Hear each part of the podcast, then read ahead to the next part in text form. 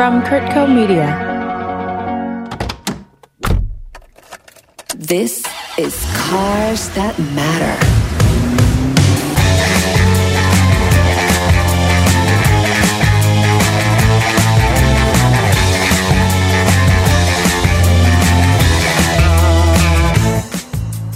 This is Robert Ross with another episode of Kurtco's Cars That Matter. Today we're going to talk about a car that most people have never even heard of. And I'm talking with someone who most people who own that car have heard of.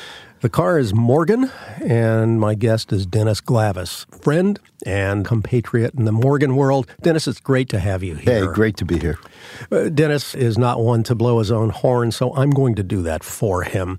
Dennis is the owner of Morgan West, Santa Monica-based Morgan dealer, and really probably the beating heart of the mark in America. Certainly, Dennis has done more to keep the mark alive during its various fits and starts, which, well, started long before both Dennis and I were born.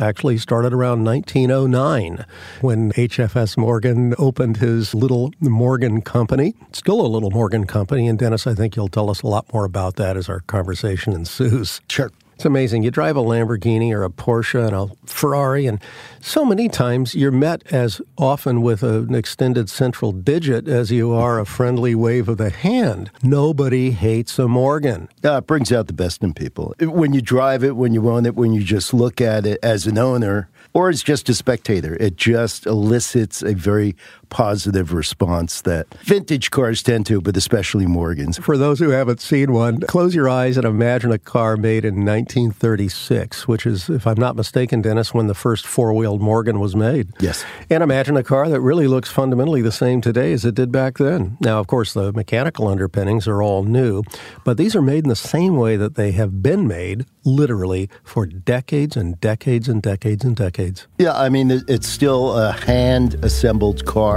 Most of the ash framing's made at the factory.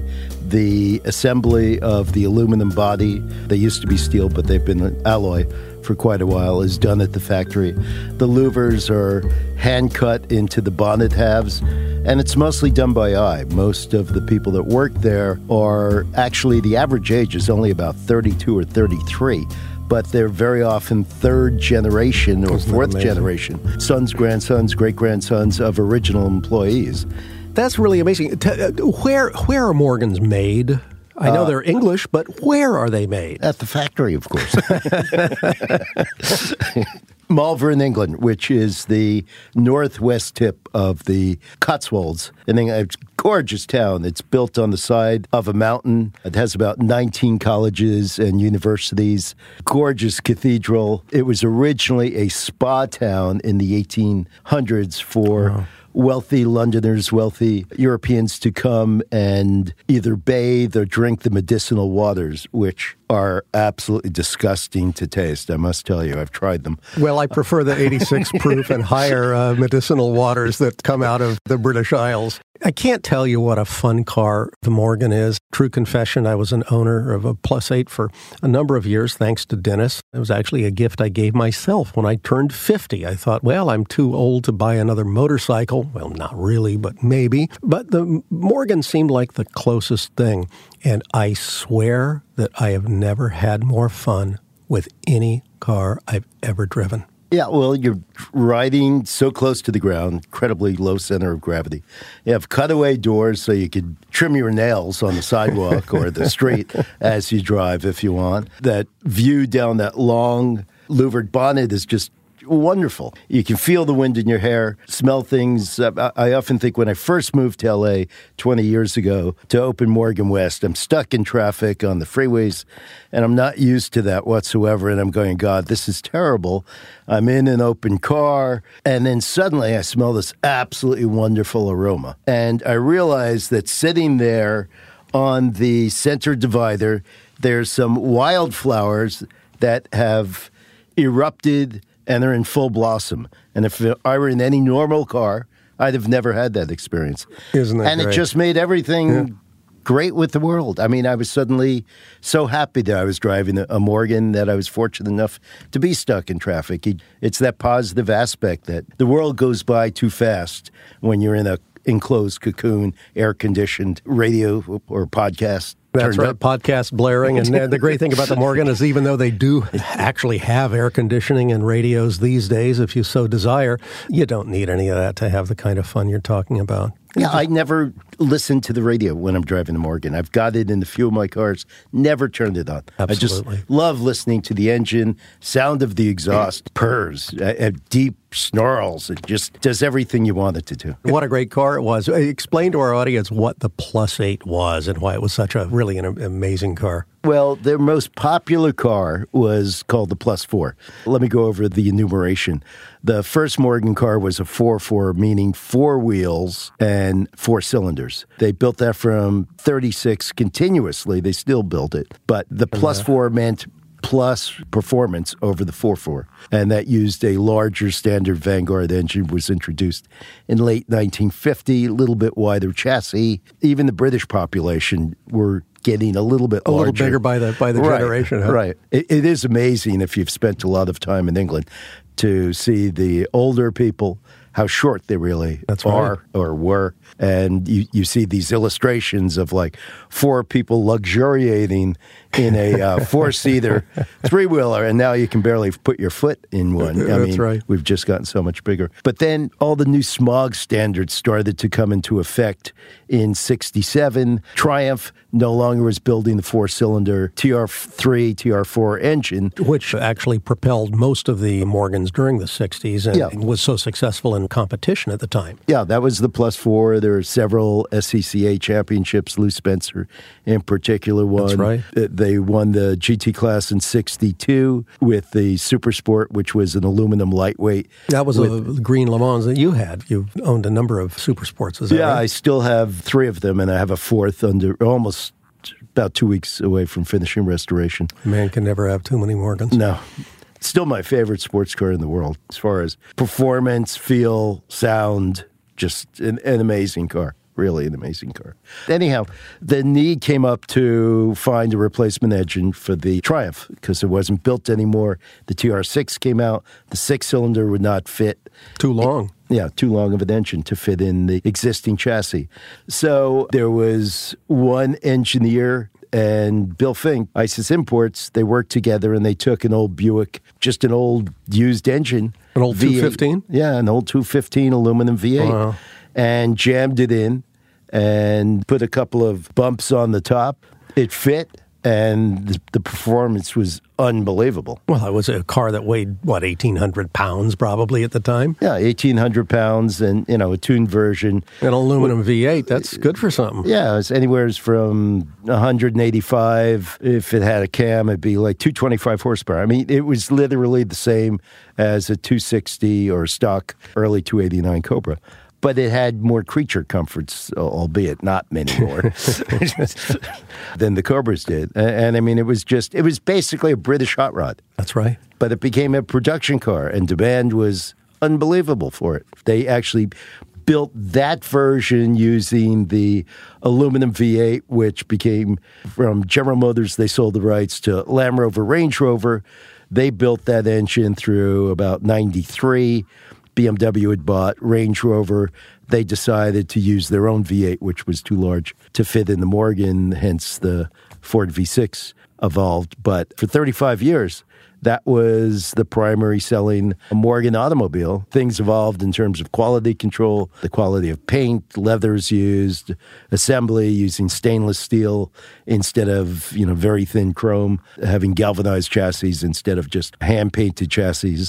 And it became a much, much better car. Quote-unquote modern car. In fact, when I met you, I'd bought my 35th anniversary, which was a 2003 model, and last of the Mohicans, as it were.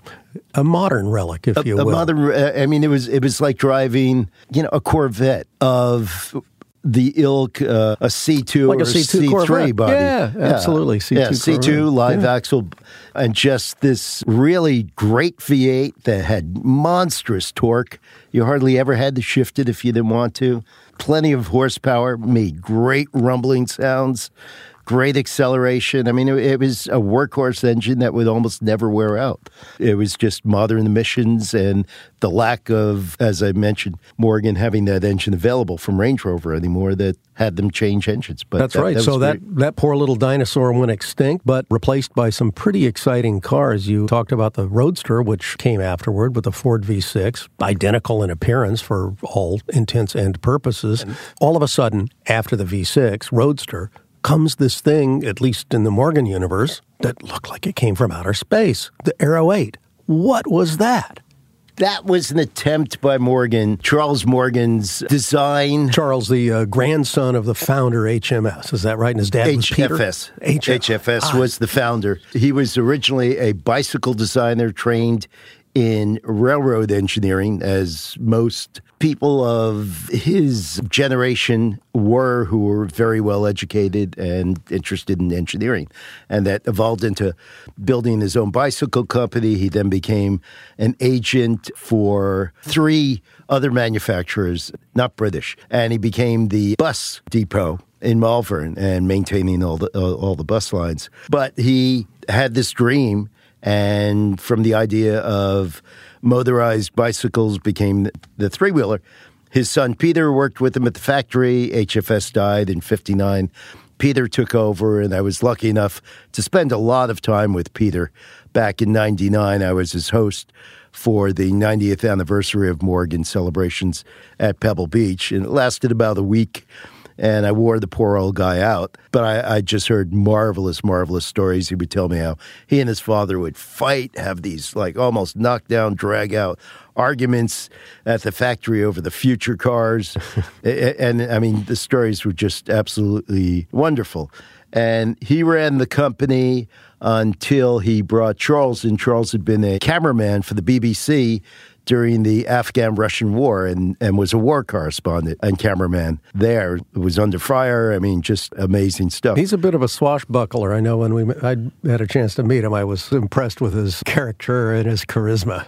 Yeah, he's what you would expect, and he's not, but his characteristics are like British royalty. He's very tall, thin, very elegant man, very young appearing, long arms and legs, gestures, and he's great on camera because of his television background. A marvelous spokesman for the company, and he was a managing director for many, many years, with Peter coming to his office every day, working, but letting Charles take over. Then they would argue for years, and then unfortunately, Peter passed away in 2002, and Charles took over, and now the company has a whole board that basically runs it. But the Aero 8 was Charles's dream to build a lightweight, ultra-modern sports car with almost Formula One-derived suspension, a much higher performance BMW V8 engine, all aluminum chassis, aluminum suspension, bodywork. And still had the aesthetic characteristics of a Morgan, but as if it were catapulted into the 21st century. Well, which it was. Yeah, it was actually a modern drophead, which was one of the body styles, in that it did not have cutaway doors. Right. And it had a folding top instead of a top you got out and diserected and then folded it up and threw it in the back. It went through a bunch of sorting, the initial ones. The windshields would crack. They would leak like sieves along the top of the windshield. Just sorting problems. But aesthetically, it was a really, really striking car. And performance-wise, it was unbelievable. It went through about 8 generations over 20 years and eventually became probably about the most popular car, the most successful car that Morgan had built, despite most Morgan dyed-in-the-wool, lifelong enthusiasts saying, oh, that's not a Morgan. But what you discover is that that's the same thing that was said when the four-wheeler was brought out in 1936. You know, isn't that funny? It's got four wheels, it's not a Morgan. Isn't that amazing? When the Plus 4 came out, oh, that's not a Morgan. It just, every generation is just imbued with a love of what they either have or want, and they tend to look backwards. You talked about that BMW relationship. As I understand it, and correct me if I'm wrong, when Charles Morgan and Karl-Heinz Kolbfell of BMW, Rolls-Royce and BMW, were racing in side-by-side paddocks, conversation ensued, and the topic of engines came up, and all of a sudden, BMW was talking to Morgan about being a supplier. Is that correct? Yeah, and I've been with Charles when, like, the then president of Audi walked up to us and said to Charles, I want to buy many of your Aero chassis. I want to build a sports car around it. And I thought, well, that's great. And Charles looked at him and said, no one will ever use a Morgan chassis other than Morgan on a car. And isn't that great? Oh. So BMW and Morgan it was. And I guess today the BMW power plants are really remarkable things. The V8s are compact and small. And, of course, the inline sixes are small, too. And maybe with that, you want to talk about the new Morgans that are being proposed. We all know BMW engineering is among the finest, if not the finest, in the world. Their assembly techniques, their attention to quality is perhaps unsurpassed. Using those engines in a super lightweight car like a Morgan really fascinated the people at BMW, especially in motorsport. They brought out the Z8 at about the same time that Morgan brought out the Aero. That's right, they did. And the Z8 weighs about 1,100 pounds more, even with its aluminum chassis and aluminum body. It's a big car compared to the Morgan. And they were very disappointed, BMW engineers, when they saw the Morgan. They were disappointed in their Z8. They thought it was just a big old hog of a car. So they wanted to cooperate. Making clear that they both used the same V8 engine ultimately. Right. Yeah. They were fascinated with, Morgan, how they develop things in-house. And they really, at that time, they didn't have any CAD designers. They really only had one designer. But again, going back to the BMW engines, what Morgan has just started building and introduced to the world is called the Plus 6. It looks like a traditional Morgan, ever so slightly a couple of nuance of squarer angles, but to the newcomer, you'd say they're virtually identical.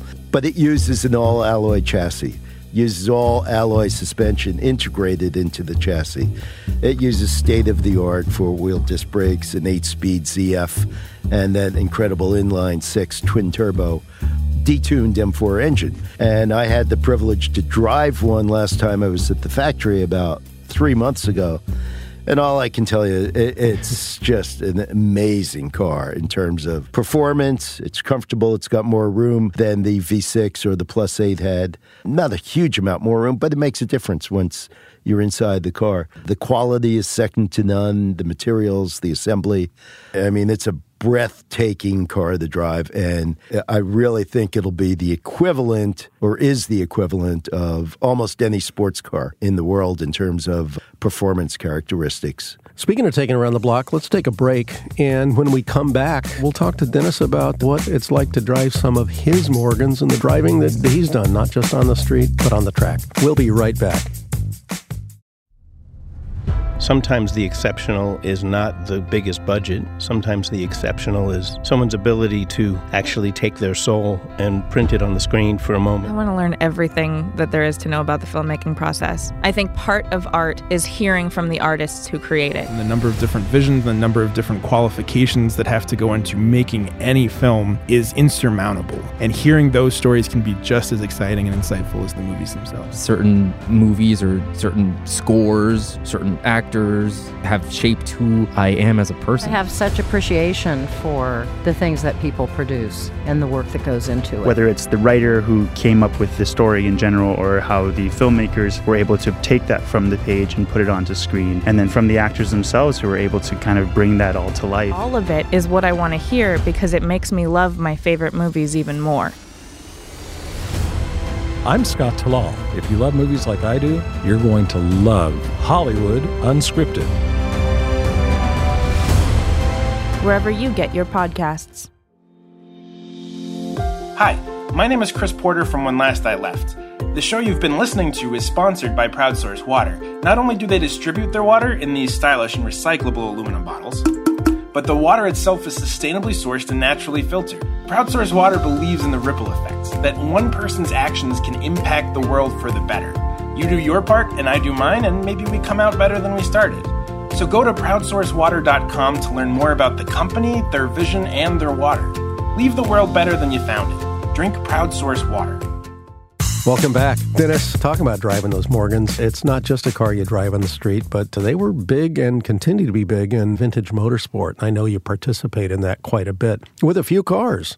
Tell us about those. Personally, I've run two flat-rad Morgans for about 28 years. I stopped racing about 2 years ago. Just flat rad meaning the flat radiator. First iteration before they got that kind of little rounded radiator in front. Exactly. The Plus 4s were built with the flat radiator starting in late 1950 through 1953. My own not-so-illustrious vintage race career, I did the Carrera Panamericana in Mexico three times in the flat radiator Morgan Plus 4 that we called the Flying Haggis, if you're familiar with the Scottish. I'm familiar with that delicacy, and I use that with large air quotes around it. I believe one is actually served at the annual Morgan meet with great pomp and ceremony. Yeah. But yes, the Flying Haggis, I've seen the car, of course, and that was quite a machine. Well, we transported it to Mexico, to Tuxtla Gutiérrez, the starting point for that was the 88 race. And the Mexican transporter that brought it down rolled and crashed outside Guadalajara and burned to the ground, and 6 of the 8 cars burned to the ground. And we're there day after day waiting to find out what 2 cars didn't burn to the ground. And then we suddenly got word that the Hudson didn't burn, and the Morgan partially burned. A truck arrives, and all the Carrera Panamericana, all the livery on the cars all bubbled. The paint on one side of the car from the heat from other cars. And the wood framing that is broken in half. Oh, no. Just absolutely in half. So that when you drive the car and go around the corner, the wood that the wheel wells are made of rubs against the inside of the tire, and you get this wonderful smoke effect. Symphony of, and the smell of burning rubber. And rubber, yeah. So we raced it, and it never failed us. We finished 6th in class. The interior was missing from the car. So we go, what are we going to do? Because the only thing behind the seat back is a 1x1 piece of wood, which is your seat back adjustment. So we had no seat back and no cushions. There were just 2 wood boxes. And we just stole about 6 or 7 pillows from the hotel we were staying at and sat on those and strapped them under the racing straps. Dennis, I hope there are pictures of this fiasco because it just sounds amazing. And you get hazard pay for even thinking about enduring that and coming in 6th in class. Amazing. It was great. It was absolutely great. And we ran that same car. We fixed the chassis and never fixed the paint. That was kind of a souvenir. That's right. And ran it the next 2 years and never not finished. I mean, I don't even remember where we placed in the automobile menor, the little cars class. But we had some incredible races with the fellow from Pink Floyd, Nick Mason. Yeah, Nick Mason. Yeah, he had a Lancia. We could pull him in the corners, but he had a higher top end. We'd go down these like 10-mile-long straightaways, and he'd be just inching, go past us and very slowly disappear. And the last leg on the last day was about a 25-mile straightaway. And it was just pedal to the metal the whole way. And you stay right on the crown of the center of the road in case you wander or something coming along. And we're just doing 115. The car became an aerodynamic brick at that speed. Of course. Front end. Yeah. And there's an armadillo just ambling very slowly. No. It's not going to be a good story. And we're yelling, "Get out of the way!" Luckily, we avoided him. He avoided us safely. That's great.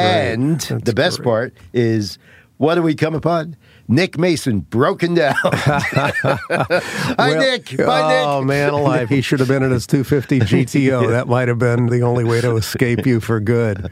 Well, I guess the Morgan stories just are almost endless because the characters that own these cars are endless. Like I say, I mean, when I used to join the club for some of the annual dinners and whatnot, I met some of the biggest characters of any car club I've ever met in my life. And certainly you probably know them all. Yeah, we've had some amazing experiences. And I was in the Northern California Morgan Club for, well, I'm still in it, but I was an active member when I lived there for about 30 years. And, you know, now I'm down here the last 20 years, but the characters we had were just amazing, and just the experiences. A lot of the three-wheeler guys were kind of the British Hells Angels of the club, except it was without, no drugs, no guns. I'll take that back. Yes, there were guns. I'm sure there were. And I mean, just the things they would do, they'd outrun police through neighborhood. I mean, it was kind of silly stuff.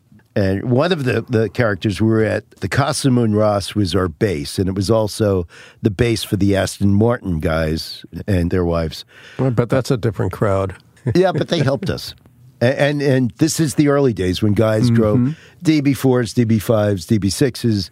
Back when a DB4 was just an old used car. Yeah. I mean, they were just a big iron lump engine. So we're in the bar of the Casa Munras, the Aston guys and the Morgan guys, and we're all telling lies to each other, fishing stories. And one of the fellows with us was John Coombs. John Coombs had been kicked out of England. He was a dwarf, little person, and his father was Clary Coombs. Clary Coombs was considered the world's greatest expert on F-type three-wheelers and had bought one new, and that was his everyday car until he passed away in the late 90s. In fact, Clary didn't even have a telephone in the rural area. He got that in the mid-90s trying to modernize his life. But anyhow, the reason John was kicked out of England was that John loved to drink. And being as small as he was, he couldn't hold his liquor at all. And everyone knew it, and all he wanted to do was fight. So his kind of caretaker and fellow imbiber carried a chrome 45 strapped to his ankle for God knows what reason, just because he thought it was cool, whatever. He was kind of a wild man.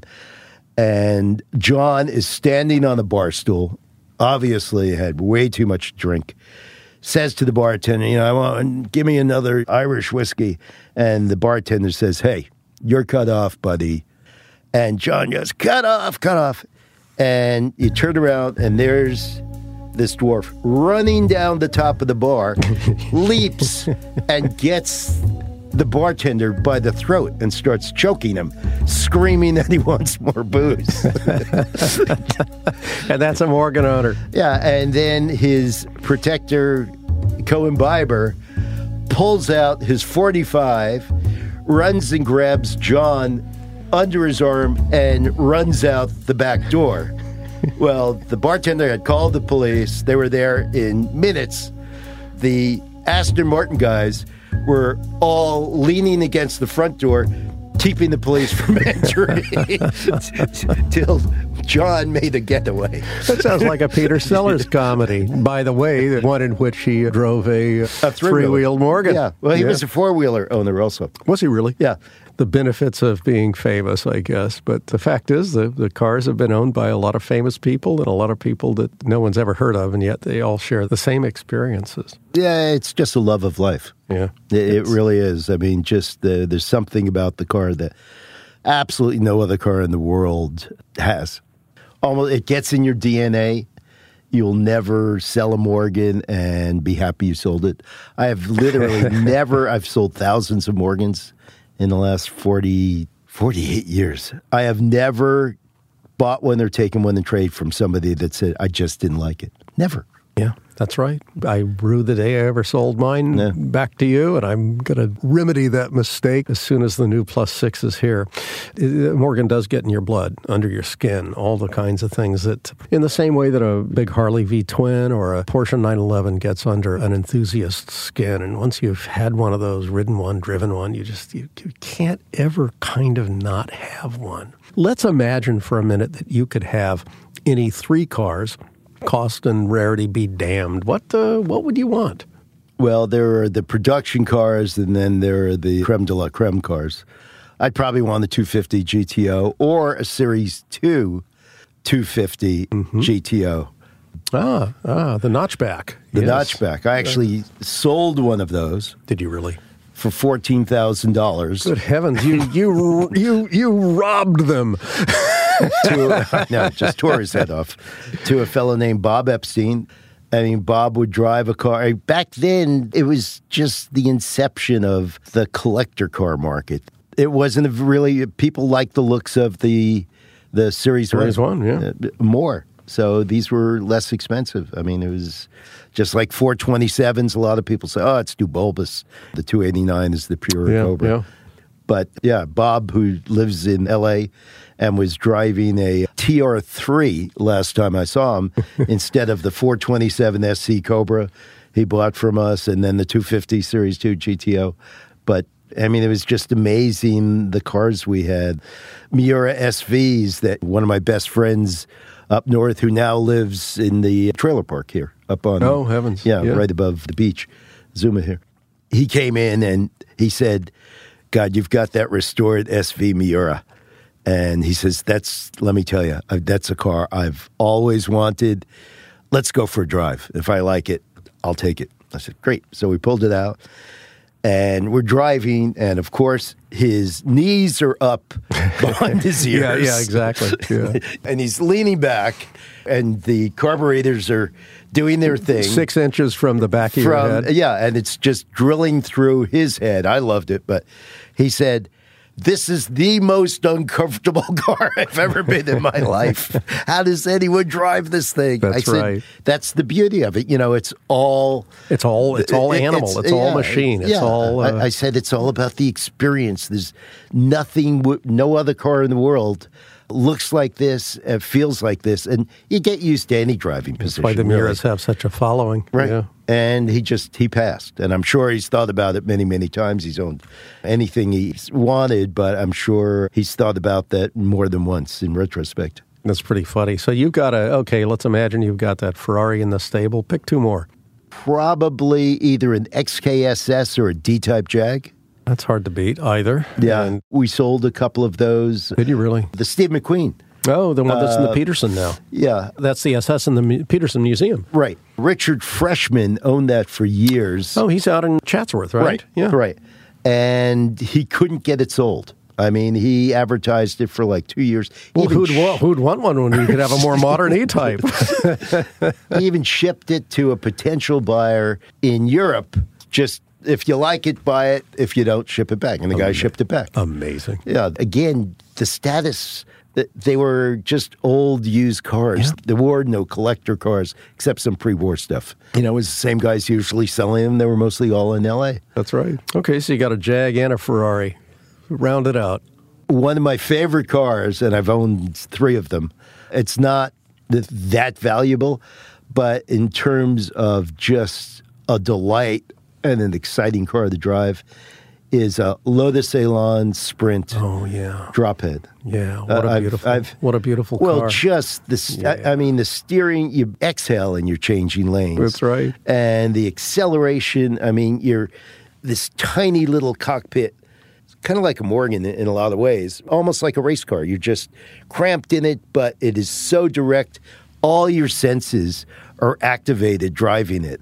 I mean, it's an absolutely brilliant and thrilling little car. Paperweight construction. That's right. The old eggshell construction. That's right. And one of my favorite things about it was it had power windows, were standard after the first year in a car like that.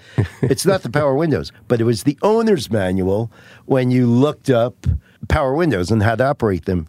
And it said in big letters, under no circumstances ever attempt to activate both power windows at the same time. The correct they should have put a drawing of like this nuclear mushroom reactor. Cloud above the lettuce. Yeah, the entire electrical system would melt down with all that current running through it. What a great story. Well, I'm sure we'd need to make a 4th space to put a Morgan in the garage because every garage needs one. Well, Dennis, it's fun having you here. I really appreciate your coming by and spending time with our audience and introducing folks to a mark that they should know more about. Thank you. Thank you. Thanks to Dennis Glavis at Morgan West in Santa Monica for joining me today on Cars That Matter. Come back next time as we continue to talk about the passions that drive us and the passions we drive.